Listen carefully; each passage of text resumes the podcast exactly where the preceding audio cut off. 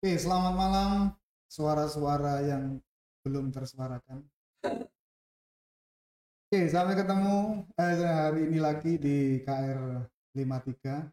Ini kita mau sedikit banyak menyuarakan suara teman-teman yang selama ini disimpan di bawah bantal ya. Dinyanyikan waktu mandi ya. Sekarang kita punya media yang untuk menyuarakan suara teman-teman. Dan malam ini kita bareng sama Gus Rauf. Selamat malam Gus Rauf. Assalamualaikum. Selamat malam. Assalamualaikum warahmatullahi wabarakatuh. Waalaikumsalam warahmatullahi Eh, jadi Gus Rauf ini teman-teman ketua dari Formas. Ini agak menjebak ini Gus. Ini NU atau NU ini yang tepat ini. Saya dari tadi bingung mikir ini. Nah. Nah, jadi mungkin dijelaskan dulu lah. Ini yang benar Formas NU atau Formas NU Ba- bacanya. Jadi terlepas bacanya bagaimana, tapi intinya ini jalan kemaslahatan. Jalan kemaslahatan Hmm. dan kemasla- eh, keselamatan. Hmm. Jadi gini Mas, Formas NU itu Forum Masyarakat Santri Nusantara. Nusantara. Bacanya terserah, terserah audien. Kadang-kadang teman-teman ada yang baca Formas NU, ada juga yang membaca Formas NU. Nah, Oke, soalnya gini Gus, saya agak perlu memperjelas itu karena sebelum ketemu jenengan kan saya riset pelan-pelan tentang Isinya pelan-pelan ya. pelan-pelan karena kalau kenceng-kenceng saya nggak berani, Eh, belum berani. Riset pelan-pelan eh, beberapa pergerakan Formasno ini eh, berusaha meraup dukungan kepada salah satu bakal pasangan calon. Oh, belum ada pasangan. calon presiden ya yang Calon. beliau adalah Anies Baswedan. Nah, yang mengarah pada santri-santri yang backgroundnya NU. Jadi kenapa saya kok pengen memastikan ini NU atau NU gitu. Nah, itu kira-kira ke situ gitu. Ya. Nah, oke eh, Gus Rauf, kenapa Anies kok enggak yang lain? Tentu yang pertama kenapa Anies? Oke. Ya karena Mas Anies ini bagi teman-teman bagi kita ya, ini hasil istiad kita. Sebagai santri boleh beristiad, tapi yang eh, yang penting tetap tawadu kiai. Oke. Jadi kita makamnya santri mas, mas santri boleh salah ya. Asal asal salah di jalan yang benar. Oh, betul. Kan Oke. gitu. Hmm. Kenapa Mas Anies? Karena Mas Anies ini kalau kita amati dan kita angen-angen, ya kalau bahasa Jawa itu angen-angen, Betul. dipikir secara pelan-pelan, mendalam dan santai. Hmm. Ya Mas Anies ini satu-satunya capres ya yang representasi kalangan santri. Kalangan santri. Di samping itu juga tidak hanya merepresentasikan kalangan santri, tapi juga menginspirasi bagi teman-teman santri. Dua poin pokok itu yang menjadikan uh, dasar bagi kita kenapa Mas Anies Oke. nah Oh. nanti kelanjutannya bisa kita perdalam lagi ya kan perlu dari dulu Oke. Berarti sosok Anies ini menurut eh, Formasnu tentunya sosok yang tepat memimpin bangsa ini ke depan kira-kira gitu Gus Rauf ya. Nah, tapi begini Pak kita ini setelah reformasi khususnya sejak pemilihan presiden ini di- dilakukan secara langsung rakyat memilih langsung presidennya itu eh, bukan jadi sejak reformasi itu kita pernah punya presiden seorang kiai Hmm. Gus Dur Gus Dur, Iya. ya.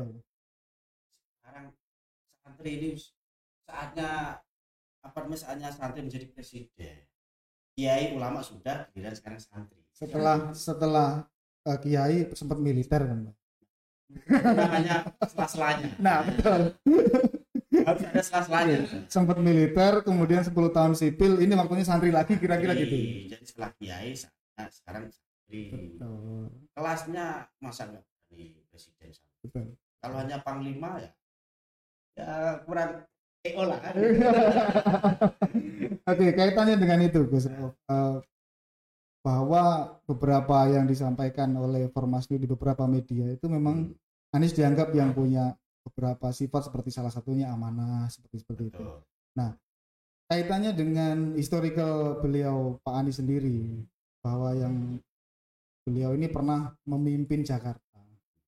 tentunya uh, plus minus juga terjadi kira-kira Gus. Rauf ya dan tidak sedikit kalangan yang sebenarnya mendiskreditkan hasil kerja Anies ini se- selama memimpin uh, Jakarta. Nah, dengan skema-skema atau anggapan-anggapan miring tentang itu, kira-kira itu tanggapan Gus Rauf sendiri bagaimana dan apakah itu menjadi bagian dari keyakinan Formasnu untuk tetap mendukung Anies? kalau mendukung kita tetap mendukung bahkan kita dukungan kita ini kan kalau jenengan eh, cek di digitalnya Betul. kita mendukungnya itu di bulan sebelum puasa Sebelum puasa. itu di bulan Hmm, hmm. Eh, kenapa kita yakin karena begini eh, karena Mas Anies ini kalau masalah kinerja di DKI ya Betul. jadi bahwa era sekarang ini kan era jadi informasi itu memang hanya tidak utuh Oke. jadi era digital era post ini kemudian Betul. informasi hanya seperti itu nah tapi itu akan kita jelaskan akan jelaskan makanya Mas Anies selalu menyampaikan bahwa Hmm. kalau ada informasi-informasi atau ya, tujuan dalam tanda petik ya nggak usah kita bantah kita jelaskan dengan track record atau Betul. sebenarnya kalau mungkin ya kinerja selama memimpin DKI ini ya 11 12 dengan Pak Jokowi 11 12. iya bedanya Oke. jauh-jauh amat ya kan Tetap ada plusnya, tetap ada minusnya dengan sesuai dengan levelnya masing-masing ya Betul, betul. Kenapa? Contoh, makanya di keyakinan kita, Betul. Mas Anies ini sebenarnya penerus Jokowi yang hakiki. Yang sebenarnya Karena rekam historikalnya hampir sama. ya, bukan eh, penerus yang copy paste, fotokopinya. Ya, lanjutkan, lanjutkan kan begitu. Kita ada. Nah, misalnya kinerjanya apa terkait pandemi Pandemi. pandemi dua tahun lebih lah kira-kira kan. Betul. Alhamdulillah Mas Anies waktu kita mengalami pandemi memimpin DKI, di mana DKI itu bisa dikatakan epicentrumnya kan, Betul. karena kota besar lalu lantang lalu lalang apa manusia ini saat ini dalam dia bisa Teratasi. tentu kerjasama atau ada bantuan dari. Hmm. Tapi kalau pemerintah daerahnya nggak cakap dan nggak memble ya agak memble ya sudah juga ya. Itu dalam mengatasi pandemi misalnya. Oke. Karena saya masih ingat. Jadi sebenarnya antara Pak Anies dengan Jokowi ini sebenarnya saling melengkapi. Saling melengkapi. Masih ingat coba ketika awal-awal pemerintah mengumumkan tentang kita eh, menyatakan pandemi COVID. Hmm. Itu Mas Anies kan eh, ada istilahnya apa Injak, Penjara yang. ya kan? Hmm. Jadi Mas Anies itu secara nggak langsung juga memberikan masukan-masukan. Oke. itu dalam hal mengatasi pandemi misalnya. Kemudian dalam hal eh, terkait eh, yang ramai sempat ramai masalah pemberian KTP terhadap warga Pelumpang. Betul. Itu kan sempat ramai kan? Iya. Mas Anies sudah nggak menjabat gubernur kok malah yang Iya, padahal yang betul. Betul. nah masalah warga Pelumpang misalnya itu kan dulu memang tahun-tahun diskusi warga Pelumpang ini tidak mendapatkan KTP. Benar. Nah, ini kan kita sebagai negara sudah merdeka ada sebuah warga negara yang tidak mendapat mendapatkan hak. Coba bayangin jangan kalau nggak dapat KTP ini kan tidak diakui sebagai Tidak bisa punya BPJS, tidak punya bisa punya. BPJS, haknya statusnya kakak nggak ada dan sebagainya. Hmm. Nah, Pak Jokowi kemudian eh, setelah menjadi gubernur dia menjadi Oke. dan Mas Anies kemudian menyempurnakan tidak hanya Hmm. KTP tapi ada IMP kolektif. Kenapa Hmm. ada IMP kolektif? Karena eh, di situ kan nggak bisa punya nggak bisa membangun Rumah, betul. apa, sarana umum kan bisa karena nggak ada IMB-nya. Tapi IMB kolektif dan itu Hmm. sementara. Kenapa? Karena gugatan dari rakyat sendiri Pertamina saat itu ini Iya. belum clear Mas Anies mencari solusi itu betul itu contoh kinerjanya ya yang lainnya eh, misalnya masalah transportasi saya bisa ngomong gini karena saya tinggalnya di Jakarta mas? Tinggalnya di Jakarta. Nah, kita cari makannya di Jakarta. Betul. Tidurnya di eh, pinggir Jakarta. Betul. Mak belum pernah di Jombang? Oke. Oke. Jadi memang menurut Formasnu beliau yang sudah punya bukti, beliau yang sekiranya punya visi dan sekali lagi tidak lanjutkan tapi membuat perubahan yang kira-kira lebih terbarukan gitu Gus ya. Perubahan ya visinya Mas Anies itu kan perubahan dan keberlanjutan Betul. ya kan dan ini kan sesuai dengan prinsip di kalangan hadirin kan Iya. hanya Mas Anies yang punya prinsip itu Betul. yang lainnya ini kayaknya hanya lanjutkan lanjutkan Oke. Nah, saya juga kemarin sempat juga eh, mendapat informasi Hmm. tentunya ya dari dari literatur tipis-tipis tadi Gus. Eh, Formasnu mengusulkan bahwa nanti akan lebih tepat ketika Anies ini dipasangkan dengan Caimin kalau ini benar saya konfirmasi dulu Gus. Apakah memang Formasnu benar memberikan usulan seperti itu? Prinsipnya begini tidak hanya Caimin Iya. ya kan? Itu Hmm. kan eh, awal-awal yang berkembang. Iya. cuma mungkin nggak lewat media. Nah maksud saya jadi gini gini Oke, prinsipnya oke, memang aspirasi ya teman-teman Hmm. itu adalah wakilnya Mas Anies itu idealnya dari kalangan betul kalangan nanti ini siapa aja? Itu kan nanti di level Mas Anies sendiri dengan konsultasi atau pertimbangan parpol betul mengusulkan betul. Sesuai dengan kriteria itu. Ada tiga kriteria. Betul. Yang penting dari nanti ada Caimin Oke.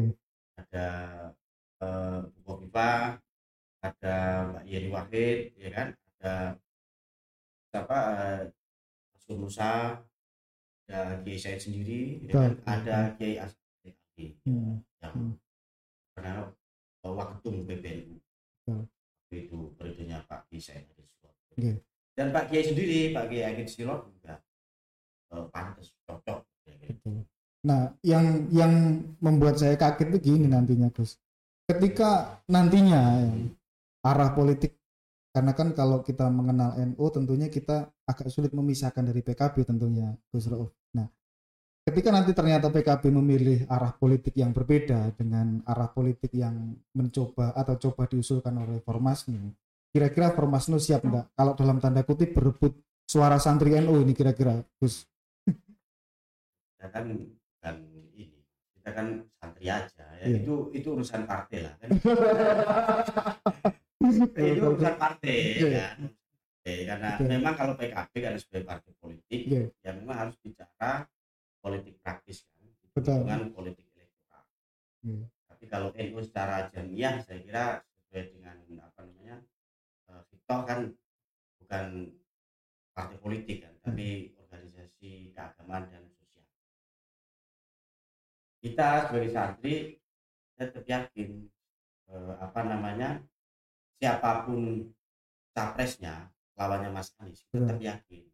Kita la- eh, capres lawannya Mas Anies saja kita tetap yakin menang apalagi urusan cawapres lawan apa lawannya Mas Anies kan? Gitu.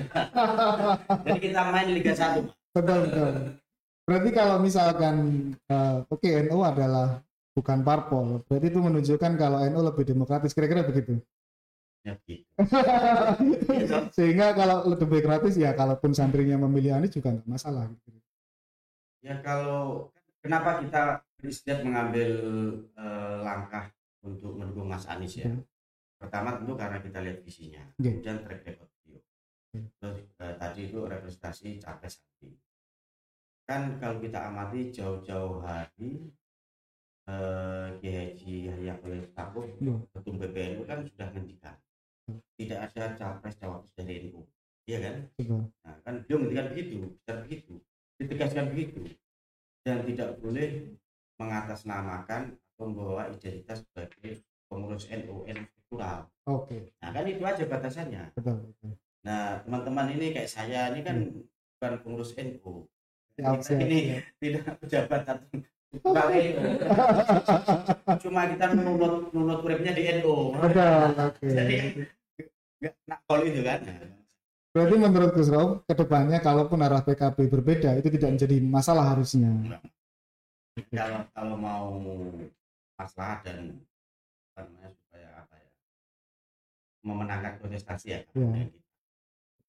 Karena kan eh, kalau misalkan nanti itu berseberangan dan Formasnu yang beberapa pergerakan itu juga mengarah pada santri-santri NU, nanti kan kalau muncul pendapat bisa-bisa wah ini Formasnu ini murtad ini dari apa NU ini kira-kira kan nanti bisa berkembang seperti itu Gus. Nah kalau perkembangannya negatif seperti itu kan paling tidak Formasnu sudah siap dengan fundamental eh, visi, fundamental misi kenapa tetap eh, setia atau tetap pada dukungannya dengan Anies kira-kira begitu. Kan begini mas, jadi eh, apa namanya panduan politik keluarga ini Iya. udah ada sembilan Betul. ya kan nah, itu aja kita jadikan pedoman. jadi kita teman-teman yang tergabung dalam wadah Formasmu ini Iya. kan sebagai individu-individu. Individu-individu menggunakan hak politik. Partisipasi eh, melalui pemilu mencari dan berupaya serta mengikhtiarkan untuk memenangkan sosok pemimpin yang ideal menurut kita. Itu yang kita perjuangkan ya kan? Jadi itu boleh-boleh saja. Sepanjang di, apa, eh, sepanjang teman-teman ini tidak dan kita memang rata-rata ini pokoknya hal yang kultural kultural mas Betul, betul. Iya. oke. jadi prinsip itu jadi eh, istilah murtad atau enggak murtad itu ya apa namanya semua capres itu nanti kan semua sudah memiliki ketentuan betul. undang-undang Hmm. semua ke warga negara Indonesia dan ya, kalau Mas Anies ya, ya itu tadi menurut kita ya paling santri apa yang lain kan Oke. Berarti eh, Formasnu ini juga berupaya untuk ini loh yang namanya demokrasi di kalangan santri bahwa hak pilih itu adalah personal. Kira-kira yang mau disampaikan salah satunya seperti itu Gus ya. iya ya. Betul. dan itu kan hak konstitusional setiap warga negara itu sesuai dengan eh, panduan politik berpolitik bagi warga NU di Hmm. poin Oke. dan banyak juga kiai-kiai ya kan sebenarnya yang dukung Mas Anies Ya. tapi sebagian sudah mau declare sebagian belum ya kan semakin mendekati pemilu nanti semakin banyak yang declare Oke. iya Oke. keluarin dulu mas Betul, betul, betul. Nah, yang berikutnya Gus Rauf, Eh, baru semalam eh, menurut hemat saya salah satu eh, person penting di Nasdem Hmm, yang kebetulan beliau adalah hmm, Menteri Kominfo hmm, yang dinyatakan tersangka. ya Situasi itu salah satunya diramalkan oleh salah satu tokoh politik kalau Hmm. tidak salah Denny Indrayana waktu itu bahwa ada Hmm. upaya-upaya yang sifatnya interventif, terstruktur dan betul-betul menggunakan aparatur dan peralatan negara untuk berupaya bagaimana Anies ini nggak lolos kira-kira gitu. Nah, menanggapi situasi seperti itu optimisme Formas Nu sendiri bagaimana? kita tetap optimis. Ya. kalau kita optimis ya enggak kita Betul. dan kita tidak sampai ke Jombang ini kan gitu. enggak kalau masalah itu begini dari awal kan memang eh, ini kan begini ini kan politik itu salah satunya adalah perang persepsi Betul. pikiran Hmm. perang saraf bagaimana membangun sebuah narasi situasi dan kondisi yang membuat eh, seseorang atau kelompok itu merasa hopeless ya kan? Hmm. Merasa tidak yakin dan kemudian tidak muncul eh, confident. Yani, eh, narasi-narasi yang mengatakan dari awal dulu kan ini sudah jauh-jauh sebelumnya sudah muncul kan Betul nih. di situ tidak tiba-tiba ada nasdem yang mendukung Hmm. kan gitu setelah masa eh, nasdem mendukung kemudian katanya ah, nanti tidak ada partai lain yang mau mendukung tiba-tiba Demokrat. Betul. kemudian Betul. Terus kemudian ya oke mendukung tapi nanti akan diganggu terus begini kan saya nggak tahu penentuan SK sekjen nasdem apakah gangguan itu Nah. tapi nggak apa-apa itu nanti eh, tetap jalan Oke, oke. se apa istilahnya se hebat apa pun kekuatan politik kuasa kalau sudah saatnya lengser ya lengser Hmm. ya kan dan nada nadanya rasa rasanya suara suara apa seperti podcast ini kan suara kicauan kicauan ini kan nada nadanya mas Anies Iya, betul. Meskipun dicekal kanan kiri lah kira-kira gitu. kanan kiri nggak makanya kan Mas Anies tentu dalam pidatonya kan Hmm. menyampaikan lawan kita ini lawan punya kekuatan Hmm.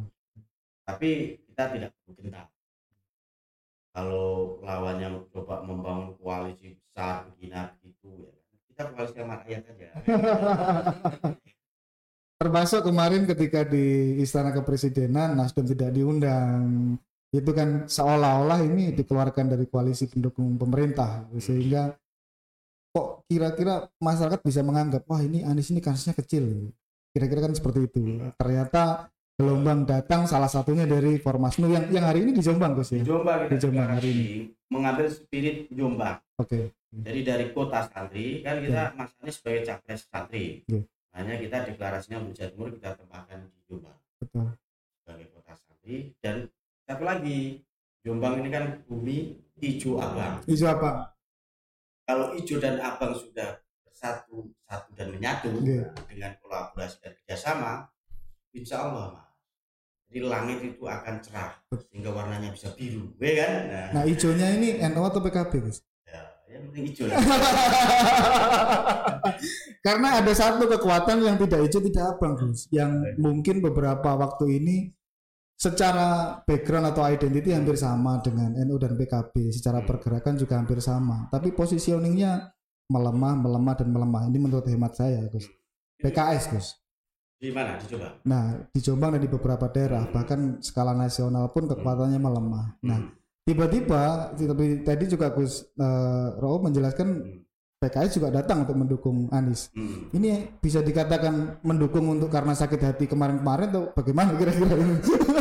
sakit hati yang mana maksudnya sakit hati di Gembosi dari beberapa waktu belakangan ini kita. Enggak lah, kita kita begini mas kalau masalah partai Ya. itu kan nah, itu memang syarat administratif dan itu kan jadi pemilu ini kan ada dua, dua tahapan Betul. tahap kandidasi dan tahap election Betul. tahap kandidasi ini harus kita lalui ya kan? Nah, termasuk alhamdulillah mas Anies dapat dukungan dari tiga partai yang sudah memenuhi syarat Oke.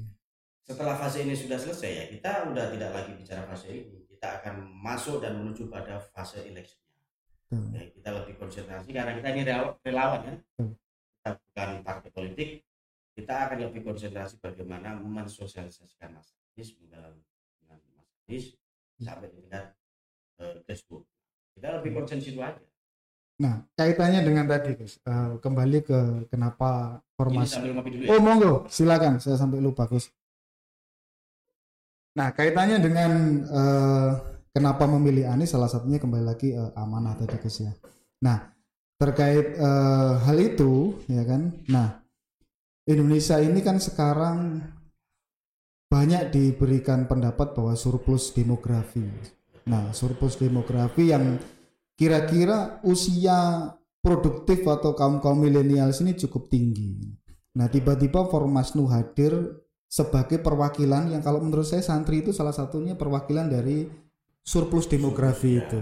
Nah ke depan kalau misalkan ini betul-betul eh, Formasnu itu punya punya porsi yang besar terhadap gelombang dukungan, ya berani nggak misalkan menantang Anies untuk kontrak kontrak politik sebagai misalkan terpilih untuk bagaimana beliau harusnya berjanji tentang bagaimana mengembangkan negara dan bangsa ini lebih maju lagi kira-kira seperti itu berani nggak untuk menantang dari Formasnu lah kira-kira berani nggak menantang Anies ini untuk ayo kontrak politik atau apa yang sekiranya kamu bisa bikin negara ini lebih baik Nah, jadi begini mas kontrak politik itu sebenarnya kan ketika untuk memastikan dan meyakinkan Ya. bahwa aspirasi atau keinginan dari pemilih itu atau rakyat sebagai pemegang eh, apa namanya kekuasaan Ya. kedaulatan itu perlu harus diformalkan. Ya. Ya, tapi kalau kita ini kan sudah menyatu dan mengintegrasi dengan Mas Anies, jadi, Ya. jadi saya kira nggak perlu kontrak. Nggak perlu kontrak, lagi. berarti. Iya, kontrak itu kan hatinya belum menyatu kan. masih perlu diperjanjikan Iya. ya. Jadi kita ini sudah eh, menyatu dalam arti begini mas, tapi itu penting ya Betul. masalah bonus, demografi. Makanya kemudian Mas Anies ini kan visinya kan eh, perubahan, Betul. perubahan untuk menuju keadilan sosial, Hmm. menuju eh, kesetaraan bagi seluruh warga negara Indonesia. Dan itu harus diturunkan, diwujudkan. Tidak hanya dalam bentuk jargon, tapi nanti akan kita lihat apa namanya program, Hmm. kemudian sampai ke tataran lebih praktisnya seperti Betul. apa. Nah, kalau kita amati Mas Anies selama Ramadan kemarin ini kan naik keliling tapi silent. Oke. Iya, daerah menyerap aspirasi Iya. dari warga, dari para kiai, ulama, santri dan juga semua kalangan. Nah, dan setelah kita juga ikut turun, sebenarnya suara-suara perubahan itu eh, kuat sebenarnya. Arus dari bawah Arus dari kuat. bawah itu tentunya udah kuat. Hmm. Cuma memang masih eh, silent, istilahnya kita sebut silent majority. Siap, siap. Nah, Dengan berarti kehadiran kita untuk membantu Mas Anies ini, insya Allah silent majority ini pelan-pelan akan mulai bangkit dan bergerak. Dan tentunya keterwakilan suara santri juga bisa lebih. Harus, harus, insya Allah itu Mas, suara santri itu. Karena presidennya sendiri kan presiden santri. Nah, kira- santri desa dan santri kota. Nah, ini kan ada sama Mas Anies ya kan? Siap. Oke, kita ada penanya Gus ya dari channel eh, Facebook kita yang ada penanya. Alhamdulillah kita disaksikan Gus. Semoga nanti teman-teman bisa mendapatkan eh, pencerahan lah. Dan ini ada suara-suara yang mungkin tidak tersua- tersuarakan dan tersuarakan di dalam pertanyaan Betul. ini. Pertanyaannya gini Gus, Hmm. kalau afiliasi politik NU itu selalu ada kesan anti PKS, lah sama Anies itu apakah tidak takut dianggap murtad? Oh ini yang tadi itu. Oh ya. nah, Mungkin nggak apa-apa, Ya, dilanjutkan iya. Om. Ini pertanyaannya kok nah, hampir sama ini kira-kira. jadi Bagaimana? begini, eh, sekali lagi saya Ya. di sini bicara atas nama individu, Ya. ya kan. Formasnu ini adalah kumpulan teman-teman yang tidak mengatasnamakan struktur NU, Betul. tapi kita punya aspirasi yang sama untuk mendukung dan memenangkan Mas Anies. Ya. Itu, itu dulu ya supaya clear. Kemudian terkait partai-partai pengusung atau pendukung Mas Anies. ya. Kita sebagai warga negara ini harus bergerak maju ke depan, Siap. bergerak maju ke depan. Eh, apa? Kita itu sudah sepakat bahwa Pancasila itu sebagai titik temu. ya Betul. kan? Di awal-awal kita merdeka oleh para pendiri. Artinya ideologi apa pun yang muncul saat itu titik temunya adalah Pancasila. Betul. Clear kan? Kemudian fase berikutnya itu adalah Pancasila sebagai titik tumbuh. Kita tunggu. Ya, ya. tumpuan untuk bermasyarakat, bernegara, pembangunan itu harus berdasarkan lima sila itu. Hmm. Ya kan? Nah, itulah yang dilakukan oleh Gus Dur. Ya. E, membangun sebuah wacana yang intinya adalah pesantren harus dilibatkan dalam. Hmm. Kan gitu. Nah, Mas Anies ini kan beliau selalu nyatakan pemilu itu adalah momen untuk meluruskan dan menegakkan arah perjalanan bangsa di masa depan. Betul. Nah, itu visi beliau kan keadilan sosial bagi Hmm. seluruh warga negara Indonesia tanpa terkecuali. Itu adalah Pancasila pada fase ketiga. Hmm. Titik tujuh. Nah, yang di mana khususnya keadilan Ya. sosial. Nah, sekarang kalau kita masih setback terus bicara itu, perdebatan ideologinya ini Islam, ini sekuler, Betul. ini nasionalis, ini apa namanya, bla bla bla. Itu perdebatan yang sudah kita lampaui di fase awal tadi. Ya. Nah, sekarang mari kita bersama-sama untuk menuju eh, tujuan kita berbangsa dan bernegara. Istilah Mas Anies itu untuk menunaikan janji kemerdekaan. Hmm. Nah, jadi keadilan sosial tanpa harus bicara background ya kan ala- alasan tentang hal-hal yang suku, keagamaan, ras atau apa pun. Nah itu silakan perdebatkan dan itu pertaruhkan dalam secara konstitusional melalui Betul. pemilu. Betul.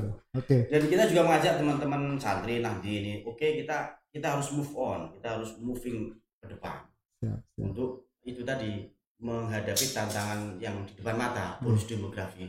Oke, siap siap. Oke, Gus Rauf, eh, karena waktu juga terbatas, semoga nanti nah, semoga nanti kita ada kesempatan yang lain. Jadi teman-teman eh, kira-kira sampai di sini pertemuan kita dengan Gus Terima Rauf. kasih. Ya, terima kasih Gus Rauf. Semoga nanti kita ada kesempatan lain dan sampai jumpa teman-teman di KR Nah, ini 53. Nah, pesan terakhir. Oke, oke. Nah, Gus. supaya jadi saya meminta dan berharap pada seluruh warga negara Indonesia, jadi menghadapi pemilu ini, marilah kita sama-sama itu untuk menjaga persatuan. beda beda pilihan itu adalah hal Betul. dan tidak dan dengan siapa pun pilihannya itu adalah putra putra terbaik Yes. bangsa yang sudah melalui proses tadi Betul. yang penting nanti 14 Februari 2024 2024. ya teman-teman ketika sampai di TPS sebelum mencoblos baca Bismillah sholawat ya kan sampaikan eh, sukron kasiron Pak D Jokowi marhaban ahlan wa sahlan bihudurikum Mas Anies Baswedan Luar biasa, luar biasa. Oke, siap, siap. Oke, teman-teman sudah dapat pesennya ya, sehingga nanti jangan lupa 14 Februari ya kan. Oke, ya. Oke, terima sekali lagi terima kasih Gus Rauf. Oke, kita akhiri bersama teman-teman. Assalamualaikum warahmatullahi wabarakatuh. Sampai ketemu di KR 53 berikutnya.